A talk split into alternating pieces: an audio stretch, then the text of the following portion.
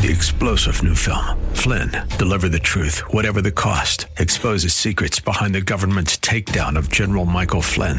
Flynn knew what the intel world had been up to. He ordered the first audit of the use of contractors. This set off alarm bells. He told the truth. He was the most dangerous person for Donald Trump to hire. They had to get rid of Flynn. Flynn, deliver the truth, whatever the cost. Available now. Watch it today. Go to salemnow.com. Salemnow.com. If God makes a promise, you can be sure that He has the power to fulfill it, and He will remain faithful even if we are faithless. And so God calls His people to respond with faith because He always keeps His word. And you know what? If God's people really believe that, many of us would be living a whole lot differently than we are today. We are oftentimes asked to trust God, just like Abraham was asked to trust God about a son as old as he was. How do you respond to that request of trust? Welcome to Study Verse by Verse with Pastor Leighton Sheely. Today we turn back to Genesis chapter 18 once again, and the three visitors who promise Abraham within a year's time he'll be a father through Sarah. And then we'll talk about Sodom and Gomorrah and intercessory prayer. Here's Pastor Leighton with today's study verse by verse. Then the Lord said, I will surely return to you about this time next year, and Sarah, your wife, will have a son. Now, by this time, it's really, really clear to Abraham that the visitors are not ordinary men. Uh, first off, they had uh, referenced his wife by her new given name, which was only was given in the last chapter, Sarah, instead of Sarai. They also repeated almost word for word the announcement that was given by El Shaddai about the son being born, and and then even more precisely, uh, the Lord said, "I." Notice the word "I," me. I will surely return to you about this time next year. So this was the Lord God Himself. God had appeared to Abraham in the form of the stranger, and they had dined together. And now suddenly, all of the lights, if he had been missing any, they're all on now. He understands what's taking place. All of the previous promises of the Son were a bit nebulous, and the uh, revelation of the details was progressive. Every time God came, He gave another piece of information about this Son, but now the announcement is really specific. At this time next year, Sarah will have a child. Now, Sarah was listening at the entrance to the tent, which was behind him. Abram and Sarah were already old and well advanced in years, and Sarah was past the age of childbearing. So Sarah laughed to herself as she thought, After I am worn out and my master is old, will I now have this pleasure? So Moses here is giving us some insights. He said, Now Abraham and Sarah were old, advanced in years. The way of women had ceased to be with Sarah. So not only had she been infertile, all of her life, but now she was postmenopausal, and so she was doubly dead in respect to the ability to bear a child. And the idea, the promise that she would be a mother next year would have been absurd if it hadn't come from God. Now, notice that Sarah's response was silent and inward. It says, So Sarah laughed to herself as she thought. So this laughter would, may have taken place entirely in her head. In any event, it was not laughter that was intended to be shared with anyone, but God knows even the whispers of the heart. Now, Sarah's response here, her unbelief, suggests that either Abraham had failed to mention to her the promise, or that when he did, he failed to convince her. And uh, her the fact that she was rebuked here, even though it was mild, indicates that she persisted in unbelief. And, and so, for the present at least, Sarah's faith was not a match for that of her husband.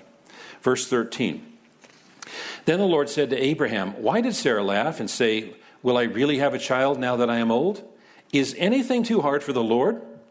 I will return to you at the appointed time next year, and Sarah will have a son. Sarah was afraid, so she lied and said, I did not laugh. But he said, Yes, you did laugh. So in this moment, Sarah understood that her unuttered thought was fully known to the Lord. A few chapters ago, Hagar learned that God sees her. Sarah now realizes God sees inside her. It's a, a reality that God is omniscient, He is all knowing. He knows every thought, whether the thought be of human or angel origin. No human has thought a thought that's not known to God. He knows all things perfectly. He's never been taken by surprise and he has never made a mistake. Now, God has come all the way from heaven to give Abram and Sarah an announcement. At the same time, next year, Sarah would give birth to the promised son. And, and the announcement here was uh, so incredible that Sarah laughed and questioned whether such a thing could happen to two such elderly people. Now, when we doubt God, we are questioning both his credibility as well as his ability. Both his credibility and his ability. His credibility. You know, does God keep his promises? His ability. Does he really have the power to do what he said he would do?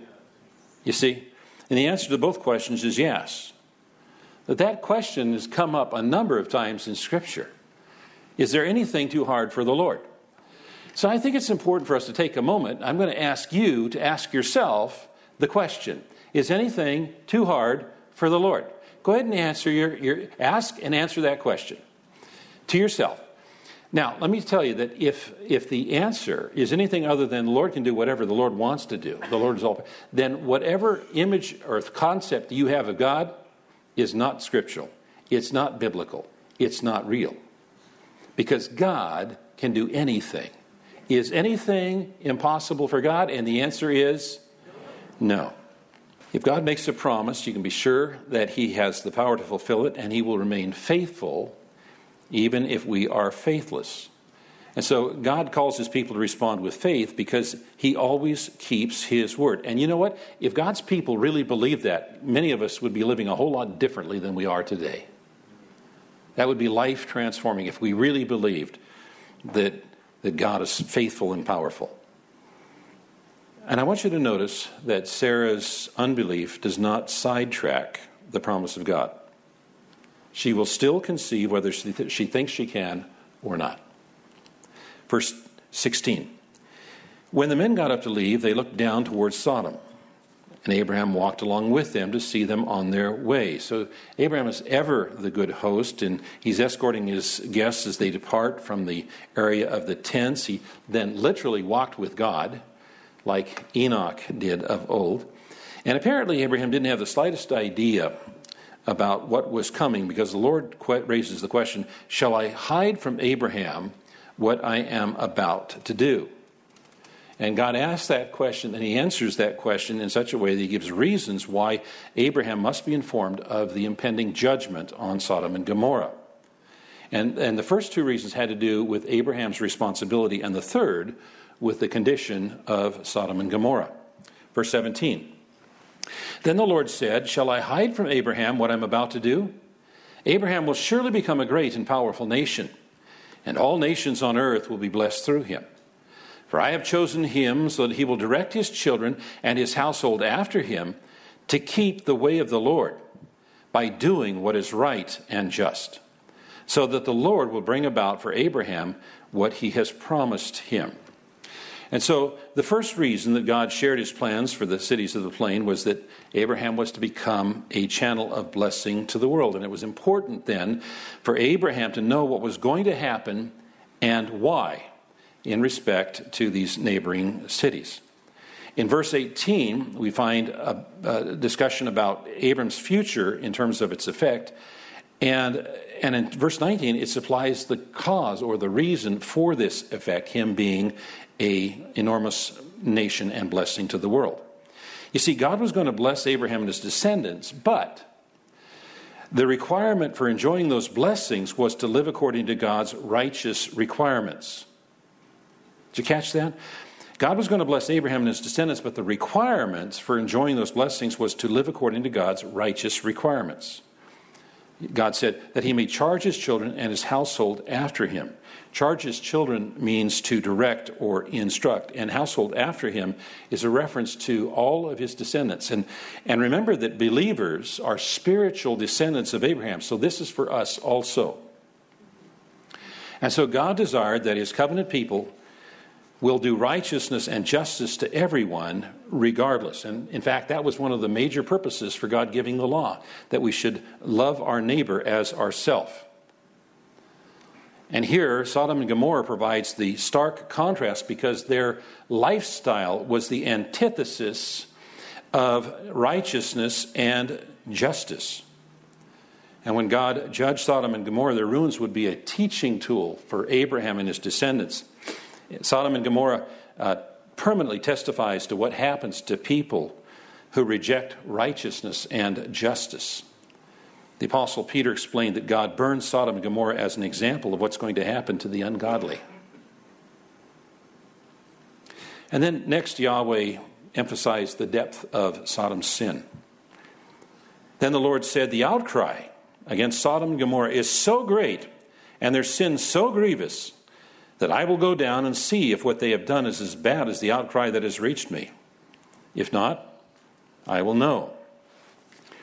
Now, when we hear the word Sodom, we naturally think that the sin of these cities is largely sexual in nature because the name of the city Sodom is the basic word for sodomy, which the Bible describes as unnatural sex. But if we imagine the sins of these cities only in sexual terms, we miss the depth of their depravity. The Hebrew word for outcry is used in Scripture to describe the cries of the oppressed and the brutalized. It's used uh, to describe the cry of an oppressed widow or orphan, the cries of an oppressed servant, the cries of the Israelites who were enslaved in Egypt. Uh, Jeremiah uses it to refer to the scream of terror by an individual or city that is attacked by surprise. Uh, such an outcry is the wail of the oppressed and brutalized. The sin of Sodom, then, is heinous moral and social corruption, an arrogant disregard for basic human rights, and a cynical insensitivity to the suffering of others. And this is confirmed, by the way, through the prophet Ezekiel, who described the inhabitants of Sodom thus She and her daughters had pride, excess of food, and pro- prosperous ease, but did not aid the poor and needy. So Sodom and Gomorrah were towns in which the inhabitants cared only for themselves and they brutalized and oppressed each other. There was social violence daily, there were no human rights. The poor and the needy and defenseless were especially brutalized. And you know, these verses confirm the fact that God is not ignorant of any wickedness, He is not indifferent to the cry of the oppressed. He is a God who hears, a champion for the down and out.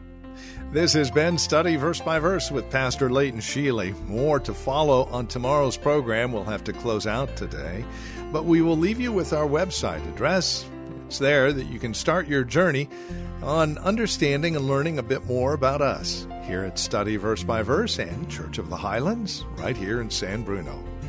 That website is highlands.us. That's highlands.us.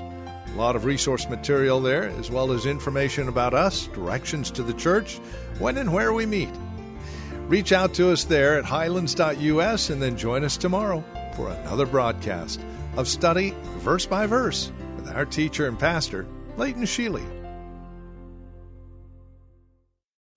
Three star general Michael J. Flynn, head of the Pentagon Intelligence Agency, knew all the government's dirty secrets. He was one of the most respected generals in the military. Flynn knew what the intel world had been up to, he understood its funding. He ordered the first audit of the use of contractors. This set off alarm bells. The explosive new documentary, Flynn, Deliver the Truth, Whatever the Cost, uncovers the facts behind this scandal. Flynn told the truth. He was the most dangerous person for Donald Trump to hire. I find out the worst enemy that I'm going to face in my life is right here in America. They took my assessment and they wanted me to change it. And I was like, I'm not changing it. They had to get rid of Flynn with in depth interviews, archival footage, and never before seen personal records of the man behind the headlines. I just felt like I was drowning. Flynn, deliver the truth, whatever the cost. Available now. Watch it today. Go to salemnow.com. Salemnow.com.